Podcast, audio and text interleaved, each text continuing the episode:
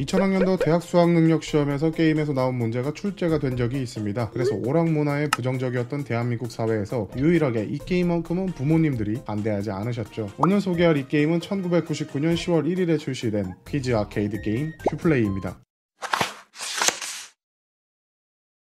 큐플레이는 1994년 창립된 게임 회사 넥슨의 게임이에요. 당시엔 클래식 RPG의 명가라고 불리는 회사였는데 연령층의 다양화를 노리며 매번 새로운 장르를 도전하는 회사였죠. 그 도전 중에 중심이 되었던 인물이 이승찬 디렉터였습니다. 넥슨에서 가장 파급력 있는 개발자였어요. 간단하게 메이플 스토리의 아버지이자 B&B의 창시자. 넥슨에서 이 정도면 말 다 했죠. 이승찬 디렉터가 넥슨에 입사하면서 중학생 알바생을 뽑아서 같이 일을 했었는데 이때 취미 삼아 만들었던 게임이 퀴즈 퀴즈였습니다. 그런데 넥슨의 아버지 김정주 대표가 그 모습 모습을 보고 어, 이거 괜찮은데? 계속 진행해봐. 라고 하며 취미로 개발한 게임은 퀴즈퀴즈란 이름으로 1999년 10월 1일에 정식 출시하게 됩니다. 퀴즈 퀴즈는 처음에 무료로 오픈했다가 2000년부터 약 1년간 월정액제로 변경했었어요. 이승찬 디렉터는 이 유료화 시스템을 반대했었지만 당시 온라인 게임들이 죄다 시간제 혹은 기간제로 플레이할 수 있는 정액제 시스템이 대부분이었거든요. 뭐 유행을 따라가야지. 그런데 이 퀴즈 퀴즈란 게임이 지금 봐도 굉장히 독특한 시스템을 가지고 있었습니다. 퀴즈를 주제로 하고 있는 게임이니 레벨 시스템은 IQ로 지정이 되어 있었고 이 IQ는 퀴즈를 맞히면 오르고 틀리면 떨어지는 흡사, 레이팅 시스템 제도로 운영이 되어 있었어요. IQ가 낮으면 착용이 불가 불 가능한 아이템들도 존재했었고요. 문제로 나오는 퀴즈 자체도 난이도가 상당했습니다. 지금 문제 내도 못 맞추겠는데. 실제로 이 문제들은 2000학년도 대학 수학 능력 시험에 24개의 문제가 출제됐으니까요. 거기다 당시 유행하던 KBS 프로그램 도전 골든벨 요즘도 하고 있는지 잘 모르겠는데 여러 명의 학생이 문제를 맞추고 틀린 인원은 탈락 정답을 맞춘 인원은 생존을 하며 최후의 1인까지 문제를 푸는 방송 프로그램 이게 당시 엄청나게 인기가 있었던 프로그램이었거든요. 퀴즈 퀴즈가 딱 이것과 비슷한 시스템이었어요. 그리고 또 비슷한 시기에 서비스가 됐었죠. 퀴즈를 맞추면 살아남고 못 맞추면 탈락하는 게임 그래서 그런지 게임 문화를 싫어하던 부모님들도 그나마 퀴즈 퀴즈를 한다고 하면 나름 봐줬었던 게임이 된 거죠. 퀴즈 퀴즈는 2001년 7월부터 부분 유료화를 선언합니다. 그리고 퀴즈 퀴즈 플러스로 개편이 됐었죠. 이게 국내 최초, 아니 거의 세계 최초라고 볼 수 있는 부분 유료화 온라인 게임이 됩니다. 그런데 뭐 부분 유료화라고 특별할 건 없었어요. 그냥 캐릭터 치장 아이템을 판매하는 게 전부였거든요. 퀴즈 퀴즈는 캐릭터의 하체가 존재하지 않고 마치 주민등록증처럼 상체에 반만 있었거든요. 신발이나 바지는 살 필요가 없었죠. 상의 정장에 하의에 빤스만 있는 것도 보이지는 않지만 가능은 했을 거라는 거. 퀴즈 퀴즈의 아이템은 크게 두 가지가 있었어요. 퀴즈를 맞춰 모아둔 사이버머니로 살 수 있던 꾸미기 아이템, 캐시를 충전해서 구매할 수 있는 꾸미기 아이템. 가격도 지금 보면 굉장히 뭐 부담이 되지 않는 가격으로 속해 있기도 하고 유저 간의 거래도 가능해서 크게 돈을 쓰지 않아도 됐습니다. 큐플레이가 부분 유료화를 선언한 후 굉장했었던 게 뭐냐면 이 당시 아바타 시스템이 열풍했었습니다. 게임부터 메신저까지 내 캐릭터에 옷 입히는 게 유행하기 시작했죠. 캐릭터 옷살 돈으로 네 옷이나 좀 사입어라.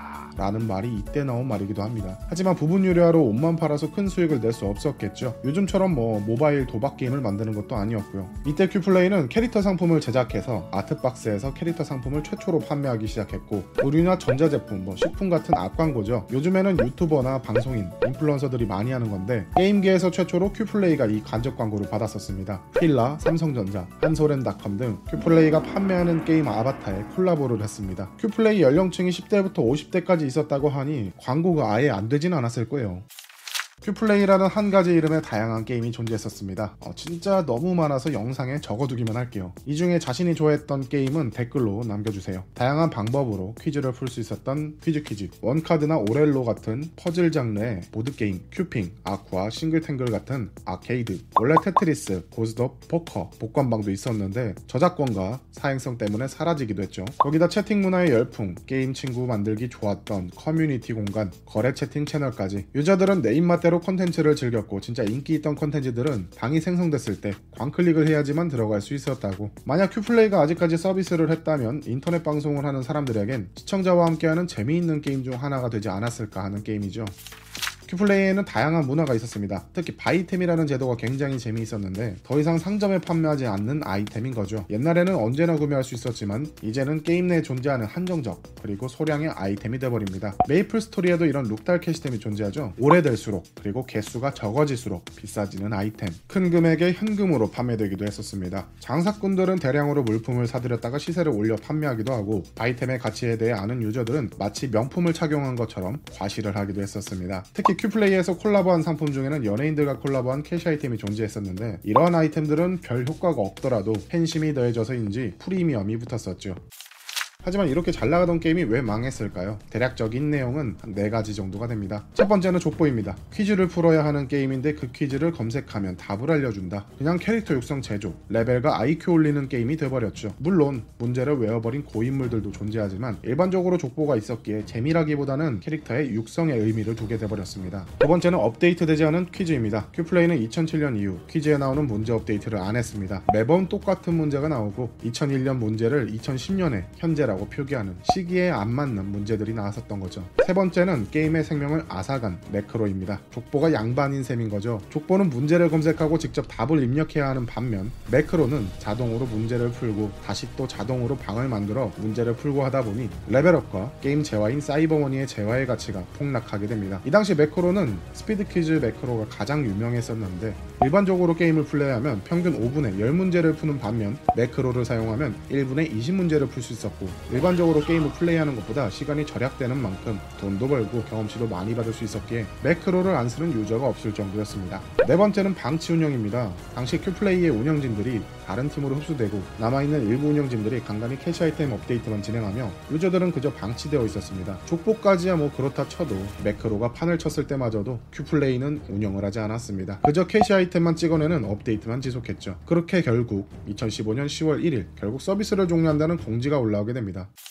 큐플레이는 그래도 게임의 마지막을 졸업식이라 장식해 주었어요. 유저들의 아바타를 지원받아 졸업 앨범을 준비했고 영상으로 제작되었습니다. 당시 만들어진 앨범은 제주도에 있는 넥슨 컴퓨터 박물관에 전시를 한다고 했었는데 마인크래프트 유튜버이자 방송인 양띵님이 당시에 큐플레이를 엄청 즐겨 하셨었거든요. 그래서 이 제주도를 찾아갔었는데 없었어요?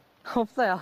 없었어요? 아니 없어요. 아 있었는데 아니 없어요 그냥. 뭐 양띵님뿐만 아니라 당시 유저들이 굉장히 실망했겠죠. 2003년 퀴즈 퀴즈 플러스에서 큐플레이로 이름이 바뀌었을 때 큐플레이의 최종 개발을 맡았던 최영태 디렉터 또한 큐플레이를 그리워하지만 현재 그는 넥슨의 품을 떠나 있습니다. 넥슨을 나가면서 웅진 빅박스라는 어린이 공부용 학습지 모바일 게임을 개발했었는데 이 게임의 일부는 큐플레이의 향수를 조금이나마 느낄 수 있었죠. 멀티는 불가능하지만요. 또한 2016년 10월 20일엔 퀴즈 퀴즈라는 이름의 모바일 게임이 출시됐었는데 제목만 같을 뿐 전혀 다른 게임이 출시가 돼서 많은 유저들이 실망을 했었습니다. 결국 이 게임 은 2017년 3월 7일에 1년도 서비스하지 못하고 사라진 게임이 되었죠.